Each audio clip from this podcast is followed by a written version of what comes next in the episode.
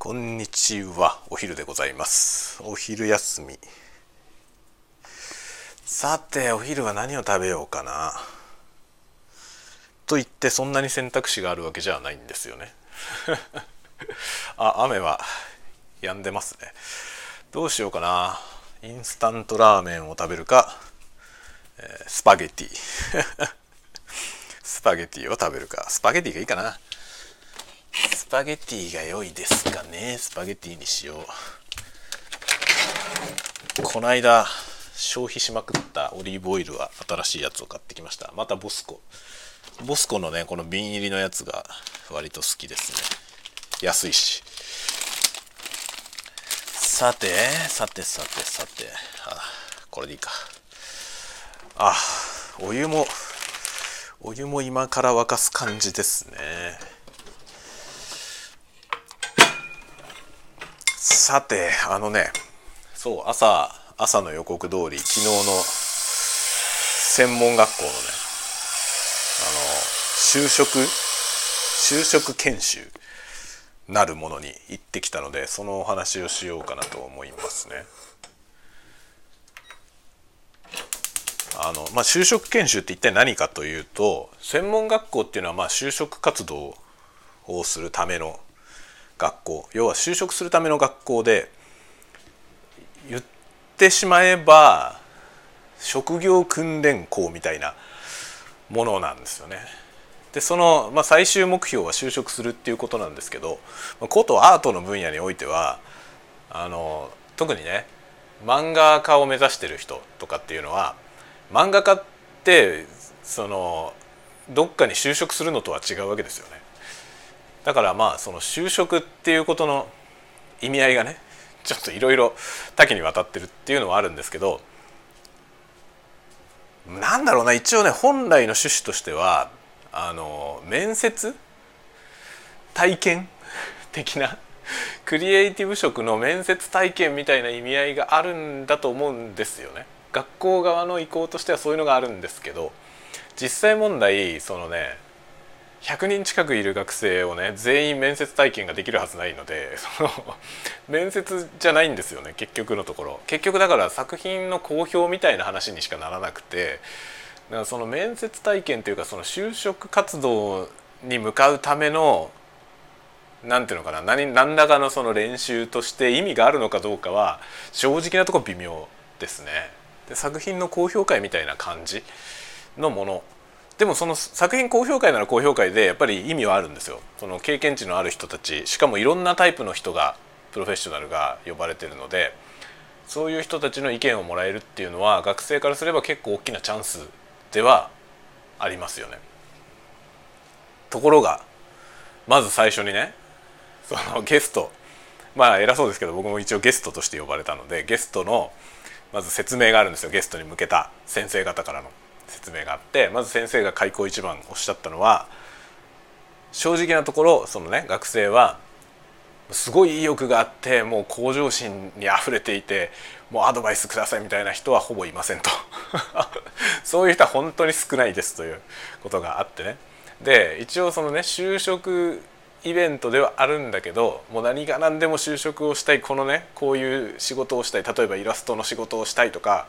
そういうふうに強く思っている学生もあんまりいないと。でちょっとねその自分高校生の時のその自分が絵が好きで描いていてそれがちょっとレベルアップすればいいなくらいのノリで来てる人がすごく多いんだと。でそういう人が年々増えているのですという話をまず先生がされました。まあ、年々増えていることは想像に難くないというか僕はですねその学校で2020年まで教えてたんですよね非常勤講師として行ってまして、まあ、2019年度いっぱいまで2020年の3月まで教えてたんですよ。8年間教えてました。8年間教えていてその8年の間にも次第にその熱量の高い学生の数はどんどん減っていっていたっていう傾向があったのでそれからさらに3年経っていてえー、さらにこうそれがね加速しているっていうのはまあ想像に難くない。そのような先生の説明があってまあそうでしょうねという感想なんですよね。まあ僕の場合はね。それで他の先生方というかそのゲストの方々もねああそうなんだっていうのをまずこう認識を共通にするわけですよ。つまりあんまり厳しいことは言わないでねっていう前振りなわけですよね。で意欲のある学生もいるけれどもまあ厳しいこと言われちゃうともうね別にそういうつもりじゃないんだけどなみたいになっちゃう子が多い。可能性はあるということを先生が最初におっしゃって我々一同はああなるほどねっていう共通の空気感があってそこからスタートしたという感じですね。で結局僕らのブースは僕と漫画家の方と2人だったんですけど2人の部屋でねでそこに学生が来てこう次々にプレゼンをされてそれに対して何か返すっていう感じなんですけどなプレゼン本当はさプレゼンのやり方の良し悪しとかも含めてねもうちょっとこういうことを言った方がいいよとかさそういうアドバイスをするべきところだと思うんですよ。だけどもうそういう感じじゃないわけよ 空気感としてそういう感じじゃなくて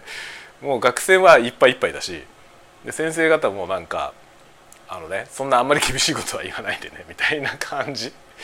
だしねだから全員が全員そのね何が何でもこの仕事をするんだみたいな感じじゃないからっていうことは前もって言われていてでも逆に言うとそのね何が何でもこういう仕事をしたいからアドバイスねその自分のダメなところがあれば聞きたいって思ってくる子もいると思うのよね。だけどどの子がそうかが分かんないんですよ。結局そのその日一日行って会うだけだからこれが非常勤で行ってた時はね毎週会ってるでしょ毎週全員毎週会うのでそうすると誰がどんな意欲でやってるかってことが分かるのでそのねその人に合わせたアドバイスができるんですよね。だからいきなり一発ゲストで行ってこう何か言うっていうのは非常に難しい、まあ、無難なことしか言えないっていうのが昨日ね本当によく分かりました。いや今本当ねそのへこんじゃってやめちゃう人とかが多いからで別にさそのなんていうの僕はねそういうクリエイティブのことっていうのはさ例えば絵描いたりとかねっていうのは何も別にねそのその道のプロフェッショナルになることがゴールだとは全然思わないんですよ。専門学校に行って別にそのそのプロになんなくたっていいと思うのよね。で実際のところそう思ってる学生もいるんですよ。あくまでも仕事をしたいと思ってる子もいるけどそうじゃない子もいるんですよね。って考えるとさなんか別にそんなこと厳しいことを言ってねもうじゃあやめちゃえっってなるそのね絵を描くこと自体はやめちゃうみたいなそんな人を増やすことをさ別に不本意なわけですよ僕らもね。それは多分全員共通で不本意なんですそんなことしたいわけじゃない我々は。そんなことしちゃいわけじゃないけどそういう業界で仕事したいと思ってる人にはできるように導いてあげたいというのもあるわけよね。だからそれが例えば意識が甘すぎてそれじゃ無理だよって話であったらもうちょっと頑張れよってこともこう激励の意味で本当は知ったいんですよ。してあげたいけどそのアドバイスを欲してるのがどの子なのかが分かんないわけですよね。その1回会っただけじゃ。結局ね僕も昨日何80何人か多分見たんですよ。80何人か見たんですけどもうねとにかくいいところを探して作品のいいところを探して褒めるっていうやり方。でほんのちょっとしたところですごく良くなる場合はそのほんのちょっとしたことのアドバイスをするとかぐらいですね。でも結局ねそのアドバイスここもっとこうするといいよっていうことを言った子が何人かいましたけどそれはねもうそもそも結構いいものを作ってた人にしか言ってないですね。なんかこの人は向上心があるだろうなっていうのが作品から見えた人にだけそのそれもあんまり厳しいことは言わないでここここはもうちょっとこういうふうにするとさらにいいんじゃない？ぐらいの言い方。で言ってみたいな感じでした。ジャブジャブですね全部。反応がもうそのその場でしかわからないから。っていうのがねありましたよ。でまあ中にはね結構尖ってる子もいてですごくねあのなんていうのかな。中高の時のなんていうのその鬱屈みたいなものが爆発してる人もいたりとかね。面白かったですよ結構。で結構やっぱりそうやってね意欲的なことやってたりとかすごく尖ってる子は大体女子なんですよ。もうこれはねここ数年のえあれですねずっと。ここ数年というかもうここ10年ぐらいの傾向。もう元気があって勢いがあってそれでそのね世の中に向かって牙を向いている 人大体女子ですね。男子でそういう子あんまり見たことない。ここ10年くらいのまあ僕が学生さんと触れ合う機会があったここの10年ぐらいの間に見たそのね尖っててね若いなっていうそのなんていうの若さゆえのいろんなものが溢れてる人っていうのはねまあ大体女子でした。今回も女の子だったね。女の子がすごいすごいパワーを持った女の子が何人かいました。うんちょっと待って。これ今パゲティ茹でながらやったけどスパゲティこれ塩入れるの忘れた。適当に塩入れでね一人面白かったのがもうすごいねすごいとんがってる子がいたのよ一人、まあ、頭とかシルバーでさ。で結構長い髪の毛を銀色にしてて。でまあなんかおしゃれな感じなんですよ。で作品もすごく挑戦的なものを描いていて、まあ、すごいうまいのよ。ですごくうまくてでうまいだけにやっぱ自信もあるんだよね。自信があるからそのね言われることに対してそのねあの防壁を張ってんだよね。自分のその自分はすごく虚勢を張ってるというか虚勢じゃないんだけどねかなり何て言うのかなしっかりした自信を持っていいだけの力を持ってるんだけどそのね牙城を巡らしてるって感じ？わかりますかね？そのニュアンス。これ若い人にはあんまり分かんないかもしれないけどあの年取ってくると若い人でそういう状態にある人って結構見ると分かるんだよね。で僕は割と自分が若い頃そういう感じだったからそれもすごくよく分かるんですけどその子もねそういう感じだったの。なんかねすごい勢いがあってやっぱりね周りと比べても確実にいいものを作ってるから自信もあると思うんだよね。で自信はあると思うんだけどその自分に何かが不足しているってこともなんとなく感じている感じなんですよ。だからその、ね、言われることマイナス面に対して言われることに対して傷つきたくないっていうのがあるからそのね防壁を張ってるんだよねでその防壁を張ってる感じがありありありありと見てわかる感じの子だったのよでこういう人はそのね導き方を間違うとおかしなことになるからそのうまい方向に導いてあげたいなと思ったわけよね。それでまあその子の作品はでもねちょうどね多分僕とその一緒に見てた漫画家の先生は同じようなことを感じたんだと思うね。でその漫画家の先生ももう開口一番いいすげえ好きっていう話をして このねその作品をね。すげえ好きとか入ってやっぱり分かってたと思ったけどうまいんだよ褒め方も。褒め方もうまいしでやっぱりそのねそういう子たちはそのなんていうの？適当なねそのなんていうの？社交辞令で褒めているのと本当に分かって褒めているのは差がちゃんと分かるわけですよ。そういう子たちはね。インチキな大人は見破られるわけよ。だから我々もその彼女もすごく防壁を張ってる感じが僕らには見えるけども逆に僕らもその迂闊なことをねするとすぐ見破られるわけですよね。だからまっすぐ行くしかないっていう感じでもうまっすぐ 行きましたけどね。もう正面から突っ込んでいってもう正面からね真正面から。だからまあ褒めるにしても神経な褒め方をしても絶対バレるっていう感じなんでちゃんとねそのこの人がここにこだわったなっていう部分。その些細なところ。あんまりね他の人があの一般の人が見ても言及しないような部分を褒めたりとかしてでもそうするとねすごい素直な子で そのねそこを褒めたらねパッて顔が明るくなるんですよ。であ褒められてないのかなとちょっと思った。すごくいい作品を作ったんだけど多分学校ではあんまり褒めてもらえなかったのかなってちょっと思いましたけど。そこのこだわってるのもそこがいいよねって話をしたらふわって顔が明るくなってねで結局ねその後なんかね溜まっていたものがこう出ていや実はっていう話でね先生にはなんかこういうこと言われたんですよって話が出てきたんだよ。でそれがまた面白かったんだけどそのねその子はイラストの作品を見せてきたんですよね。でイラスト専攻あのコミックイラスト専攻ってやつでなんかその要はイラストレーションキャラクターイラストっぽいもの？アニメっぽい絵柄のね？アニメとか漫画っぽい絵柄のキャラクターイラストっぽいものをやる人なんですよ。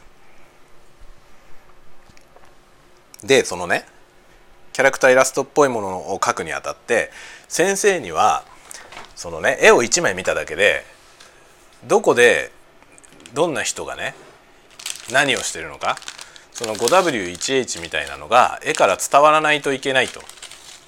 言われたと言うんですよ。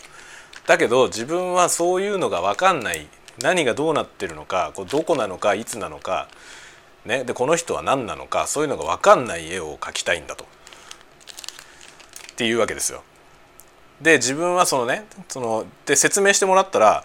その描かれてる絵はねその漫画の作品を想定していて架空のね自分で思いついたそのお話があってこういうお話の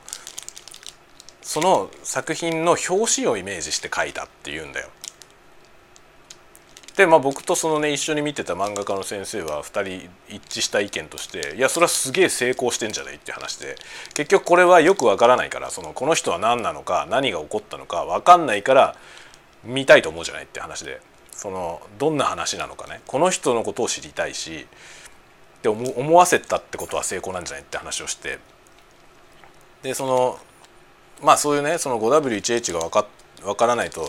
ダメだみたいなことを言われたっていうからさ。まあそれはその絵の目的によってそれが分かんなきゃいけない絵もあるけどそうじゃない領域もちろんあるからいいんじゃないってことでさ。いいんじゃない？君は君の思うようにやればっていうね。ことでまあそのね漫画家の先生も僕も一致したことを言ってそれでこれはでもその漫画は描く予定ないのって話でさそのキャラクターすごく魅力的だからこのね今その今喋った君が喋っていたそのお話を漫画で書いたらって話をしてねそしたら見たいよって そのねようなことを言ったりしたんですよね。いやまあ本当ね、まあ、難しいんだよねその僕はさその専門学校の先生もやったことがあるからさ、まあ、その専門学校の学校の職員じゃないけどさでそのねそういうアドバイス 5W1H が分かんないといけないんだって話をしてる先生はその学校の職員の先生なんですよ。で、まあ、非常勤じゃなくて常勤の先生なんだよ。で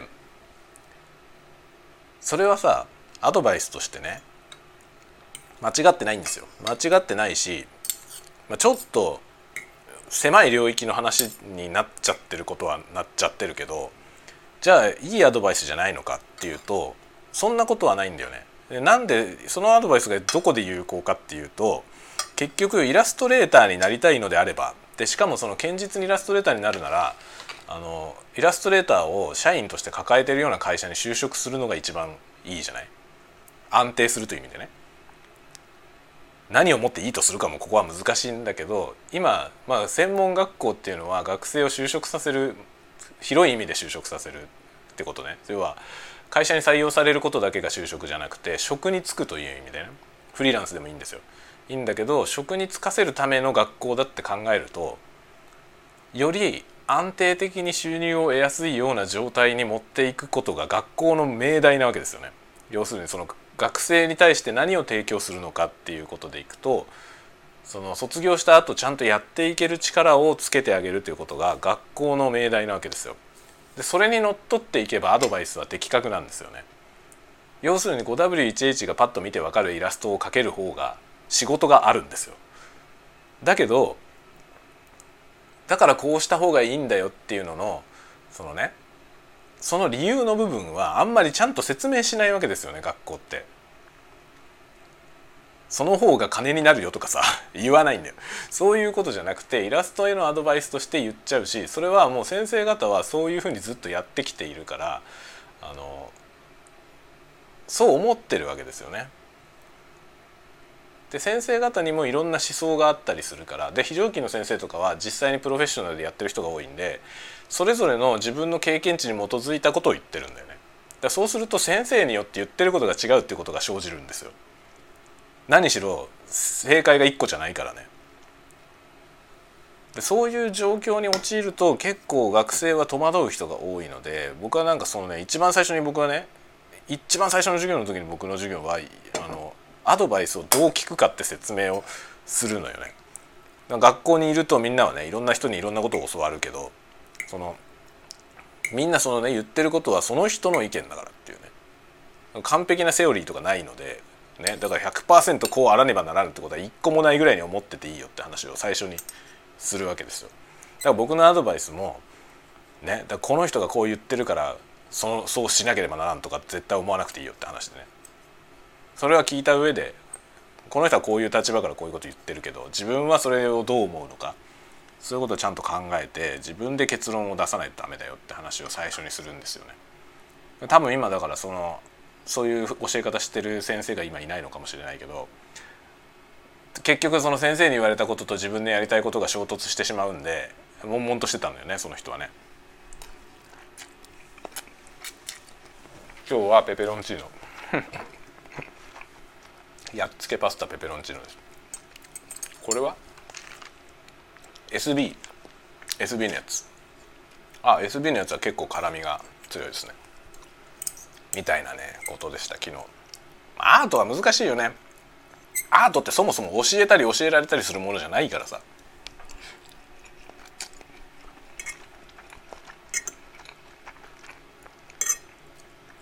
だけど学校である以上は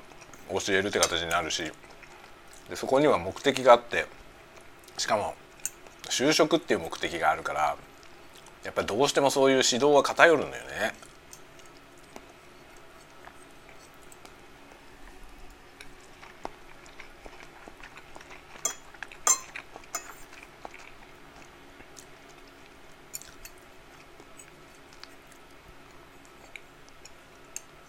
はでも何でもそうなんだよねアートをやるっていうことはさ正解のないものに挑んでいくことだしでもその上であのセオリーを知ってるってことはすごく重要だと僕は思ってますね。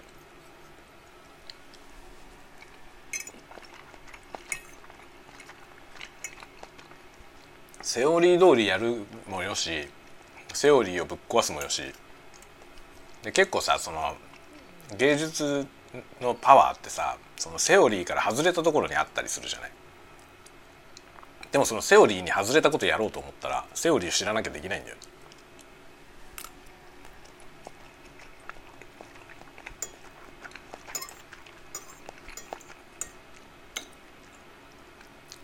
まあ何事もね何事も勉強ですよね本当に。僕もいまだにずっとそう思う。なんか終わりがないんですよねこういうのは。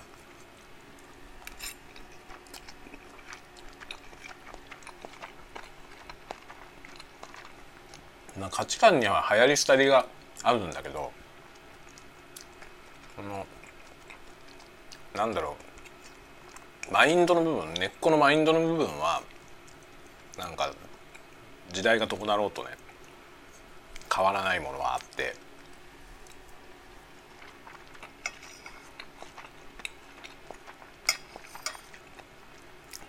まあ自由であれってことだよな。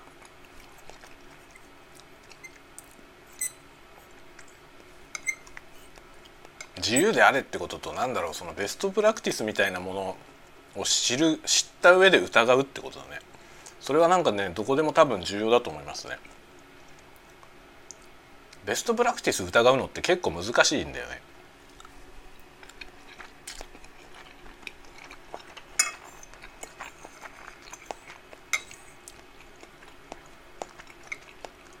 ベストプラクティスって効率よくやるために知ってた方が絶対いいと思う。日常の仕事をする上でベストプラクティスが分かってると楽だよね。ただしそれによって思考停止になる状態からは逃れなければなんなくてそこは難しいちょっと。自分が当たり前だと思ってしまってるものの中にまだ疑いの余地はあるんだよな。でもそれの何を疑っていくのかっていうところのその嗅覚みたいなもん。あるよねきっと。僕はなんかそこだと思うななんかポイントは。それが長けている人ってイノベーターになりうる気がする。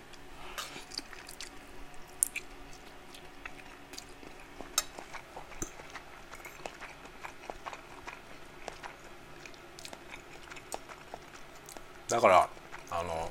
時々そういうものって出てくるじゃない？例えばあの通常とは反対の方向に畳まる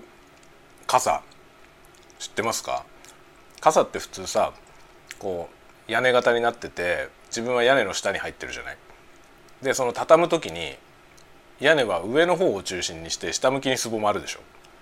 だけどそれが反対向きにすぼまる傘が最近あるじゃない？外側に向かって。真ん中がくぼんでって要は谷谷型になって向こう向きに畳まる傘最近出てきてますけどあれってその方が合理的なんですよね。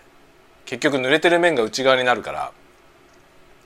その外側が濡れないで済む。周りのものを濡らさないで済むわけですよね。ああいう向きに畳まさったらね。これってすごくない？傘なんてものはさもうかなり昔から安定してあの形だったわけだよね。いろんなその日本の傘和傘とかさその西洋の傘とかいろいろあるけどでも基本的にみんな同じじゃない？発想はね。それに対するその逆さまに畳まるっていうことを考えたのってもうベストプラクティスだと思っていたものを疑ってかかったってことですよね。もう長年これなんだからさって思うじゃない？何百年の単位で同じ形を維持してきたものをさそれを疑ってかかるってことってすごいよね。そういうものっていろいろんなとこで必要だと思うんですよね。文芸とかもさそういうものじゃない？結局のところ。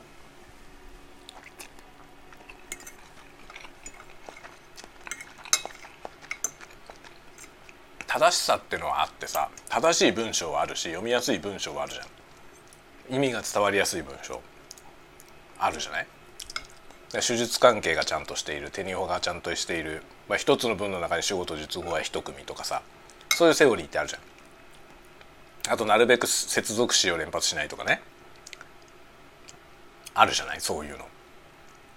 それは確かにあるんですよ。傾向として。だけどそういう文章がこそが良い文章なのかっていうとそうとは限らないよね。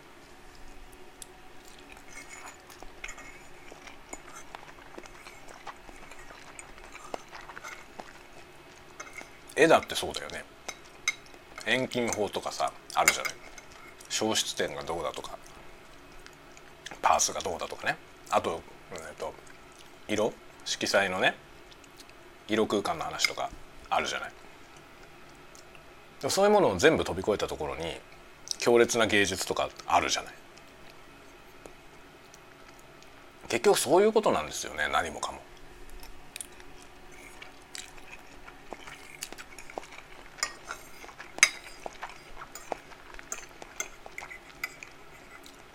ベストプラクティスはあるけどそれは正解ではないってこと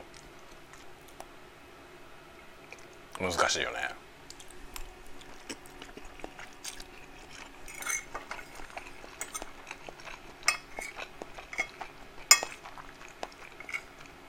最近若い人見てて思うのはなんか僕若い人に教えなきゃいけないことってそれなんじゃないかと思うんだよね。ベストプラクティスはあるんだよ。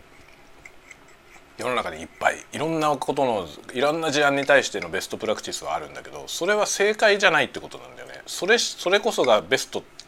てことじゃなくて今のところそうそうだとされてるっていうさその程度しかでしかないんだよ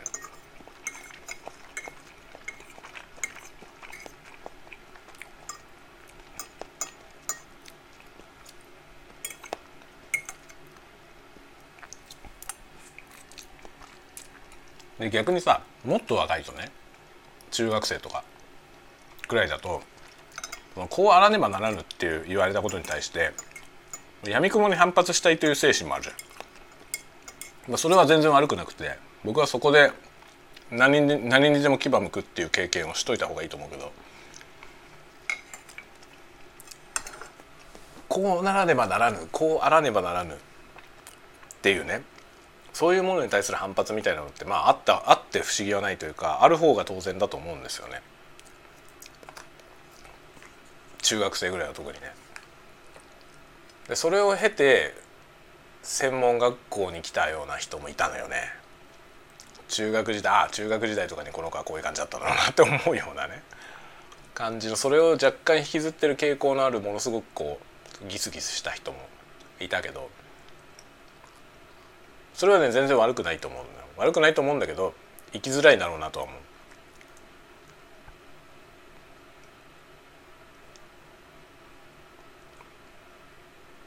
結局のとこなんだろうな。あのさっきツイッターにも書いたんですけど年長者のアドバイスってあるじゃない。年長者だったりとか経験者とかなんだろうな例えば今回のケースでいくとね我々みたいなのは彼らにしてみると彼らが目指している業界の先輩なわけですよね先人。なんだけどこの世界はさ動きが激しいんですよ。要はあのムーブメントのサイクルが短いですよね。なんかが流行ったっつったらその流行った流行った廃れたのサイクルがめっちゃ短いわけですよね。だからトレンドはどんどん変化していくしこれがいいとされているものはどんどん変化していくんですよね。価値観はどんどん変わっていくから。からこういうものがいいってされてたものが数年後にはもうそれじゃダメだってなるし。でしかも昔ねそのそんなものは古臭いと言われてたものが急にトレンドに上がってきたりする。だからちょっと前一昔前だったら古臭くて話にならなかったものが今最新で一番かっこいいみたいな。ことがね普通にあるわけよ。だからその価値観のアップデートが常に要求されてきていてでその我々のようなそのねこういう世界でやっている先輩先人おっさん方は感覚をちゃんとアップデートできてる人とそうでもない人といるんだよね。僕はアップデートできてないと思います自分では。じゃあ自分の感覚はアップデートしきれてないけど自分がアップデートしきれてなくて今こういう状態にあってそこに自分の感覚が追いついてないということは一応わかるんだよね。でそういう立場でものを言ってるけどのいろんな立場でものを言ってる人がいるわけですよ。だ結局はなんかインプットはもうニュートラルにインプットするでそれを咀嚼して自分で決断をするというねそれが一番大事なことなんですよね。それをそれこそ伝えなきゃいけないんだよね若い人に。最終的には君の判断でいいんだよっていうね何しろこれからの時代を生きていくのは君なんだからというそういうことなんですよ。彼らがその次の世代のこの先のねトレンドを作っていくしこの先の正解を生み出していく人たちだからだからあなたの感覚を信じた方がいいと。だけど年長者に言ってることはまるっきり役に立たないわけでもない。そのその人たちの経験値に基づいて話をしてるからね。そこから得られるものはきっとあるはずだけどそこで思考停止してあの人が言ったからこうするってやったらダメなんだよね。そう一番言うべきは思考停止なんだよね。それはねもういろんなとこで言ってます僕は。なんか自分のそのオフィスでもね会社のその新人とかにも言ってる。とにかく疑って書かれってことを言ってますね。こうだって言われても本当にって必ず思えよってずっと言ってる。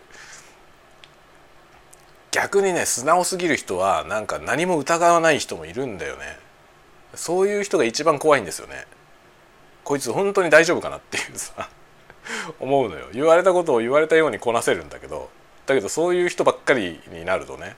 その人たちが舵取らなきゃいけない事態になった時にね船は大丈夫かって問題があるじゃん。まあ船頭を多くして船山に登るって話もあるんだけども船頭一人もいなかったらやばいじゃん。僕は船頭が多すぎてえらいことになる方が船頭が一人もいないよりはマシだと思うんだよね。まだ船は動いてるから。でも下手するとね今後ねその素直な若者若者本当にね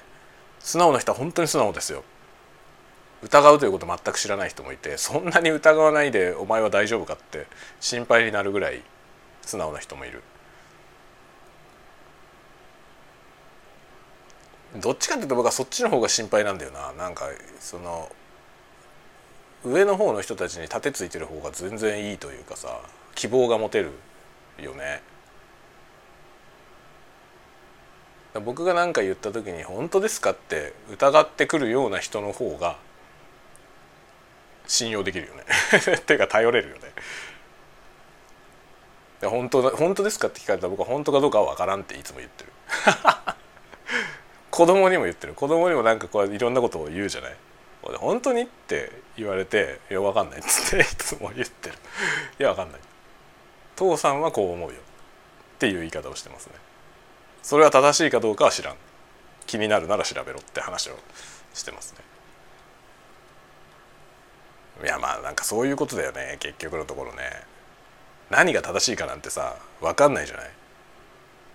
どんな偉い人に言ってることだってその人の経験値に基づいた話でしかないからさ。それが万人に当てはまるわけじゃないしましてなんか正しいかどうかなんて分かんないよね。正しくないことをやってきてそれでうまくいってる人もいるからね。でその人の言ってることを真に受けると本当に墓穴を掘る からさ。自らロケットダイブですよ。自分で掘った墓穴にロケットダイブすることになるんで。難しいよね。こうそういうねなんか学生と話すといろんなことを考えるのでいいんだよね。とてもいい機会をもらったなと思いますね。いや面白かった学生の作品。まあみんなね言ってました。結構年配の先生方も来てたけどね。僕よりはるかにベテランの人とかも来てましたけどそういう人たちも言ってたけどやっぱ刺激をもらえるよねって話はしてましたね。ただなんかね同じようなテーマを扱おうとした人のモチーフがほとんどみんな同じだったことは気になったと言って先生はいた。だイメージがみんなそこに行っちゃうんだねって話をしてたね。だからそれもさいわゆるベストプラクティスだよね。こういうものを表現するんだったらこうするといいというそのセオリーみたいなものがあってさあるじゃんあるじゃん。色使いとかでもさこういう色使いをしたらちょっとホラーっぽいとかさあるじゃんでもそれって全てステレオタイプってことでさ思考停止でなんだよ。何らかの思考停止がそこに割り込んできているんだよね。でもこれをさ意識するのって難しいよね。自分でもね自分の身に降りかかってることに関して思うけどそのねやっぱり経験値に基づいて瞬時に判断を下してるケースっていっぱいあるんですよ。いっぱいあるんだけどそれは思考停止じゃないのかって自問してみると若干思考停止な感じもするんだよね。こういうケースはこうやってやればいい要は要はケーススタディだよね。でそのケーススタディで結果を結論を出すってことはどうなんだろうってちょっと思うのよ。僕結構ねその今後のそのなんだろうなテクノロジーの世界とか、まあ、SF においてね一つのテーマはこの思考停止だと思うんですよね。思考停止とケーススタディだと思うんですよ。まあ、何回かこのスタイフでも喋ってますけど AI がやってることってとどのつまりケーススタディでその人間がやってるケーススタディよりもそのケースの数が尋常じゃない数のケーススタディをしてるわけですよね。だから人間よりも優れた判断ができるってことなんですよね。そのケーススタディしかできないんですよ逆に言うと。ケーススタディしかできないけどケーススタディのその体験すべきケースがね人間が一生かかっても体験できないだけのケースを一人で学べるから一瞬にして。だからケーススタディでやることに関して AI にかなわないと思います人間は。だけどケーススタディにはさ僕が今話してきたようなね何らかの思考停止が入り込む余地があるんですよ。というか多くの場合入り込んでると思うんですよ。だこういうケースではこうやるとうまくいくよ。要はベストプラクティスですよね。ベストプラクティスはその経験値に基づいたベストプラクティスでそれをすぐ選択できるっていうことはまあ経験値なんですよ。経験値なんだけどすぐそれを選択してる行為には何らかの思考停止があるのよ。傘を作るって言った時に傘はこういう形でこうやって折りたたむものっていう固定観念がそれは思考停止なんだよね。でどうより質のいい傘って言った時に撥水がどうだとかそういう方向に行ったりその耐久力だとかね骨の強さそういう方向には行くけど畳み方を反転するっていうことにはなかなかいかないんだよね。その思考停止がそこに入り込んでると思うんですよ。でこういうのはいろんなところで多分あるのよ。それをねなんか強く感じるんですよね。思考停止ってことは一番言うべきことだしだけどでも思考停止でできるようになるってことこそが経験なんだよね。だから繰り返し繰り返しやるなんか今僕はルービックキューブやってますけどあのルービックキューブで僕がやってることはソルビングのねそのプロセスを思考停止化することなんですよ結構一生懸命何も考えないでできる状態に持ってくそうするとスピードが上がるっていうねだからそのね思考停止って言葉はすごくマイナスのイメージがありますけどアスリートのやってることってそのなるべく思考停止でできる部分を増やすってことだよね。体の動かし方をいちいち考えながらスポーツやってる人なんていないじゃない。だけど僕は自分が運動神経がすごく悪いので分かるんですけど例えばサッカーのドリブル。サッカーボールをこう蹴ってドリブルしながら前に進むっていう。ただそれだけの行為ね。サッカー選手でドリブルをあえっと右足をこうしてとか考えてドリブルしてる人がいないでしょ。だけど僕は考えないとできないんだよ。ドリブルできないんですよ要するに。何も考えないでドリブルはできない。でもサッカー選手って何も考えないとドリブルができないような人ってサッカーの選手ができるわけないじゃない。だから結局ドリブルのことに関して何も考えなくてできるようにスタディするわけですよね。体に覚えさせるでしょ？自転車とかもそうじゃん。自転車を考えなきゃ乗れない人って危なっかしくてどこにも行けないじゃない？自転車で。でも自転車に普通に乗ってどっか出かけられる人っていうのは自転車の乗り方をいちいち考えてないよね。でそれはあの僕が「シオンズゲート」っていう作品で書いたサブシステム化っていうことなんですよね。人はその何らかの行為を繰り返すことによってサブシステム化してサブシステム化することによって思考停止でも実行できるようにするんだよね。だからエスカレーターに乗る時にエスカレーター足のタイミングをいちいち測らないと乗れない人はいないじゃん。だけど最初そうだったはずなんですよ。初めてエスカレーターに乗る時足のタイミングを一生懸命考えないとちゃんと乗れなかったはずなのよ。で結局それをサブシステム化しないと生活に支障が出るんですよね。だから何事も思考停止じゃいけないわけじゃなくて思考停止でできるようにならなきゃいけない領域もいっぱいあるのよ。問題はどこを思考停止でいいのかどこは思考停止したらいけないのかというその境目なんだよね。なんか僕はここにすごいね大きなテーマを感じるんですよ天魔性をだからなんかそればっかり書いてる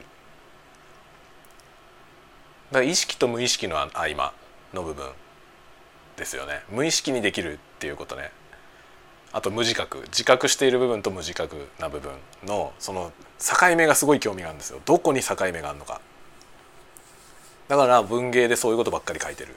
んですよね。だから読まれねえんだよな。だから読まれないんだよなと思うよね。そんなアホみたいなことをさずっと追い続けてるからそんなわけのわかんない作品はねだから読みたい人は少ないだろうなとは思うよ。だけどああいうことに興味があるんですよね僕はね。で多分人間と AI の大きな違いになってくると思うそこが。AI はもうとにかくケーススタディに基づいて結論を出すようにできているのででそれが逆にその例えばチェスとかでね AI とチェスで戦ったそのチェスの達人とか、ね、将棋の達人とかがその AI と勝負した時に思う感じることはさその自分の思っても見ない見ないような手を打ってくるっていうことなんだよね。AI はケーススタディでやってるんだけどその人間はさ戦略を読むじゃない。戦略を読むからそのもっとなんていうのかな AI のケーススタディとは違った意味合いの経験に基づいて経験則に基づいてこういう局面ではこういうふうに出るだろうとかこう出たんだったら次はこう来るだろうとかを読むんだけど AI はさ現在の盤面のことしか見てないんだよね。その盤面を見て次の展開相手の持っている手数とか今まで打ってきた手数と自分のの自分の行動に対しての反応とか見ながらその莫大なケーススタディによって基づかれたその何？次の一手を打つじゃん。それが人間の思考回路とまるっきり違うとこに来るから人間は戸惑うわけですよね。でそれで攪乱されるから AI に勝ち目があるっていうこともあるよね。面白いんだよな。AI を研究してる人ってすっげえ面白いだろうなって思いますね。楽しいよね。AI 作ってる作ってるとさなんか犬飼ってるような気分なんじゃないかな。犬って面白いじゃない？まあ子供を育ててると犬飼ってるのと似たような感覚を覚えるけどね。子供も面白いよ。何考えてるか分かんないから。何考えてるか分かんないしあのやっぱり大人とは経験値が違うからその経験則に基づいて出す判断が違うんだよね。にそのこうだからこうっていうところのその論理立ても違うし。それが面白いよねとても。ああそうくるんだっていう驚きがいっぱいある。そういうことがねなんかね万事万事にこう渡っているような気がするんだよな。この話は楽しいね。めちゃくちゃ面白いよね僕ほんとこのテーマが好きでその無意識にね無意識になるってことサブシステム化して自在にできるようになる自動的にできるようになる。そこに思考が絡まなくなるとスピードが向上するっていうさ。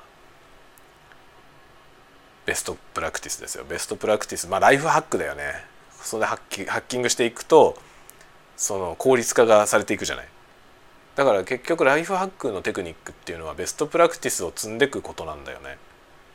それによっていろんなことをサブシステム化するってことですよね。だから考えなくていいことは考えない。要するに頭のリソースをそういうことには使わないという方向。いい面もいっぱいあるよね。その他のこと考えられるようになるから。だからどうでもいいようなルーチンワークはもうさっさと終わらしてそのね思考停止のまま終わらせるわけですよね。終わらしてそうじゃないよりもっと有益なことに頭を使おうよっていう動きだよね。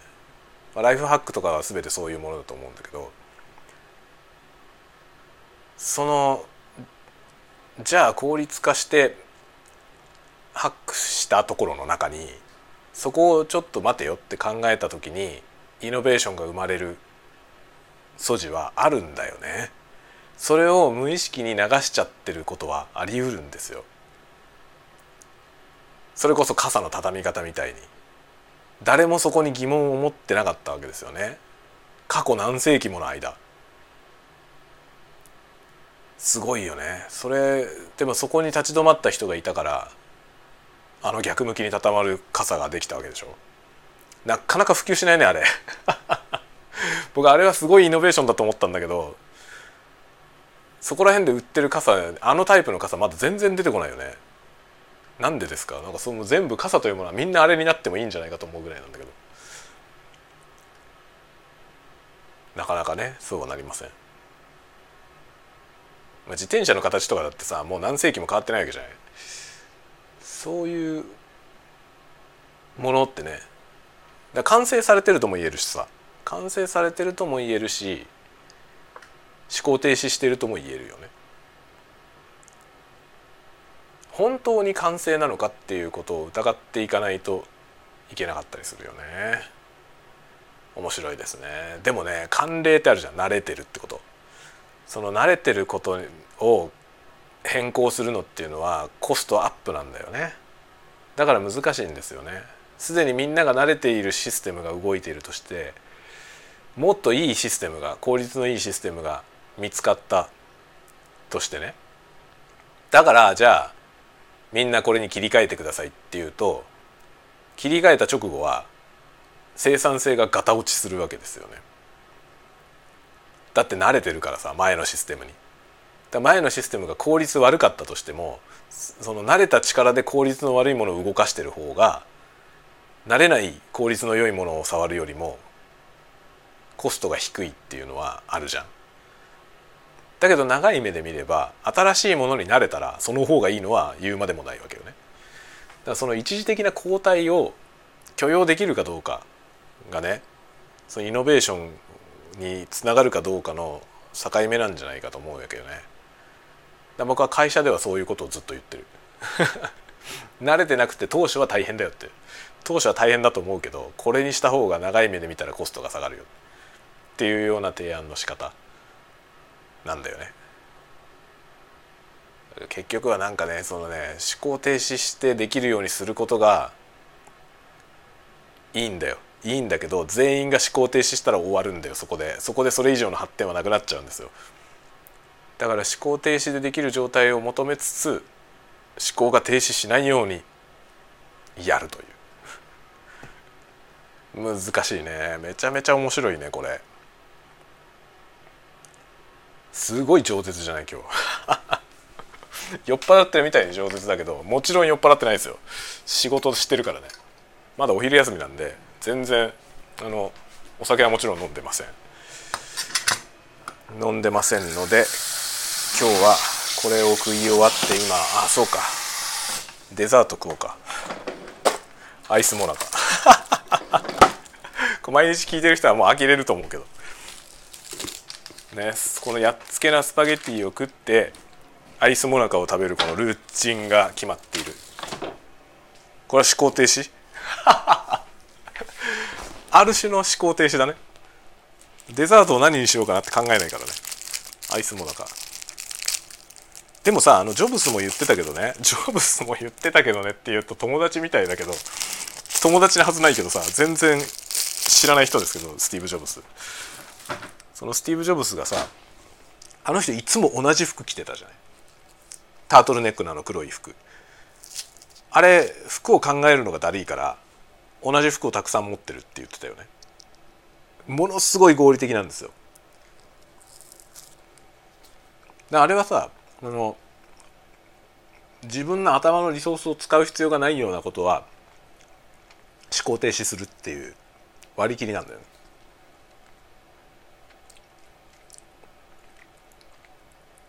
確かに一理あるよね。例えばさあの靴下靴下全部同じやつを買うそうするとさどれとどれが右左の組み合わせなのかとか気にしなくてよくなるじゃない？同じ靴下しかなかったらさとりあえず2個あれば右と左に履けばいいじゃん。で使い終わったら洗濯して洗濯する時もどれとどれが組なのかなとか気にしなくていいじゃない？全部ぶっ込んで洗って適当に干して上がったやつから2個ずつ履けばいいでしょ。そうするとかなりコストダウンになるんですよね。洗濯のコストも下がるしまあ洗濯のコストというかその洗濯物を干す時のコストなり次に履く時のコストが下がるじゃない。だから靴下全部同じやつにする服全部同じやつにする。っていうね。で組み合わせとかも考えなくていいじゃない。でコーディネートがどうだらとかそういうことを考える必要がないんだよね。何しろ上はさタートルネックの黒いやつしかないから。スティーブ・ジョブズっていう人はそういう人だったのね。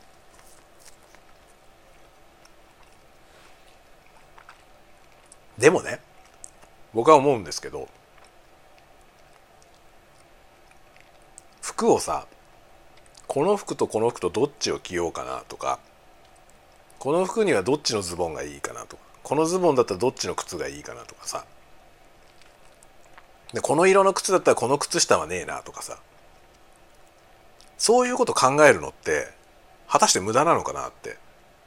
思うのよ。ジョブズにとっては無駄だったわけでしょ無駄だったんだけど僕ジョブズにとってすら本当に無駄だったのかなと思うのよ。仮にジョブズが朝起きて今日何着ようかなって考えた場合ね考えるような人だった場合にそういう人だったら思いつく何かってあるかもしれないよね。もちろんさ毎日同じ服でそれを他のねその何着るかとか考えたくないっていう人だったからこそ思いついたことはいっぱいあると思うよ。あると思うんだけどでもねその 服何にしようかなって考えるのってなんか悪くない気がするんだよね。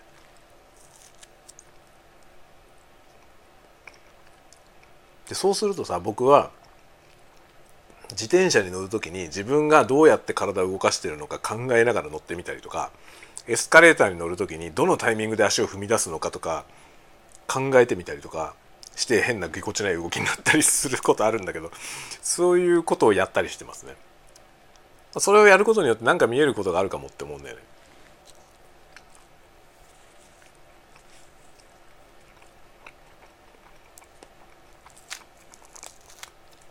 仕事はさいろんなことを自動化してさ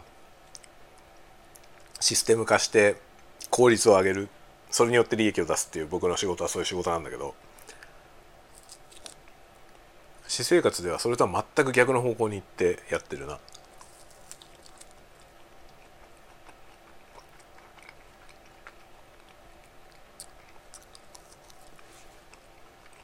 面白いね。ほんとこのこの話ってめちゃくちゃ面白いよね。というかこういうことが面白いと思っている人が聞いてくれてると嬉しいなと。思います。何言ってんだろうなこいつって思ってる人ももしかしたらいるかもしれないけど。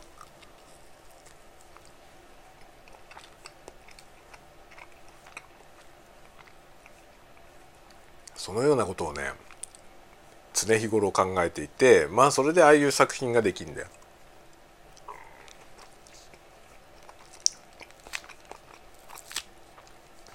考停止こそがね僕はなんか一番テーマだと思うな、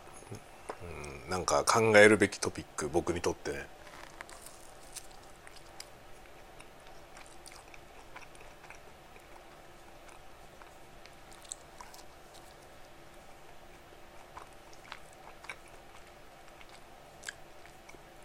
今思考停止の人増えたしあのなるべく考えなくていいようにしたいって思ってる人も増えたと思ってるそういうふうに感じますとても。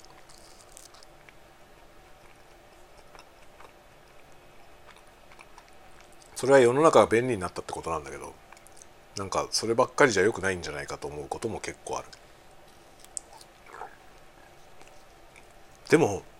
そんなこと言いながら一方で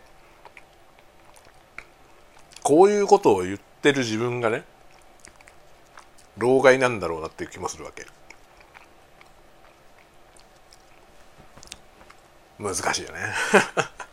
だからあんまり若い人にこういうことを言うと説教じみた話になるからしないけどさ。でもそのねまともに真正面から言うと説教じみた話になることをさテーマにするのがなんかそれが小説の役割かなって気もする。だから世の老害になりそうなおっさんたちは小説書いたらいいよ。本当に。そのね若者に向けて言いたいことを小説に込めたらいいんだ。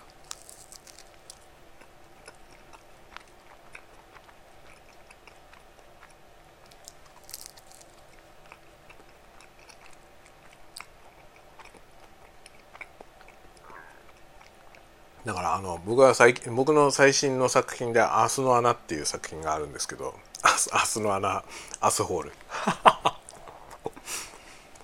あるんですけど格読む格読むとノベルデイズに開けてるかな。あるんですけどね。全然読まれないけどあれは結構ね小説を読み慣れてる人に向けたメッセージだよ。何も説明がなくても行間を読むじゃん。行間というかその文章から漂ってる気配を読むじゃない。そしてその書かれてない情報を捏造するわけですよね。その捏造を暴く作品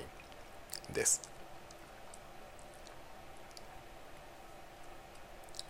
僕はまあ自分自身もそういう傾向があるから、まあ、そこを疑って読まなきゃいけないんだよなって思うね。だってこれだけさ性の多様性とか言ってるのに小説になんか人物が出てきた時にその人物を男か女か勝手に判断するじゃないみんな。してませんか？なんかキャラクターが出てきてね。でその人の名前とかが出てきてなくても名前とか性別に関する言及が一切なくてもその口調とか行動の感じから勝手に男としてとか女として想定するじゃない。どっちかわからないから想定しないで読んでる人っていますか？人物が出てきてね。男性でも女性でもないものを想像しながら作品読み続けられますか？僕ちょっと無理なんだよな。で自分がそれができないことにすごい驚きを覚えたんですよね。でいろんな作品読んでみて男女が明記されてない作品でもね作者自身が明記してなくても無意識にこの人物を男性だと思って書いてるなとかあるんですよねそういうのが。だけど男か女である必要ないじゃないだって男じゃでも女でもない人いっぱいいるのになんで小説の人物はねそのノンバイナリーの人とかあの何転換した人？FTH とか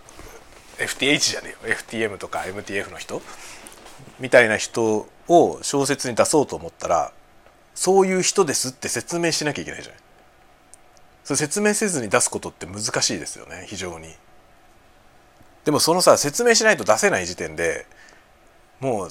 セクシャルマイノリティがマイノリティから出られないんですよ結局。暗黙の状態にしとくとさ男女どっちかになっちゃうじゃん。そこに僕ねなんか文芸の限界があると思うんですよね。これ多分日本語だけの問題じゃないと思うけど日本語での問題が一番色濃く僕には分かるけどかなりそういうことを感じるんですよ。それで「明日の穴」っていう作品はそれに対する挑戦なの。というかね挑戦というよりは問題提起だな。僕の中で答えの出てない問題に対する問題提起ですあれは。あの問題の答えを自分でも探してる。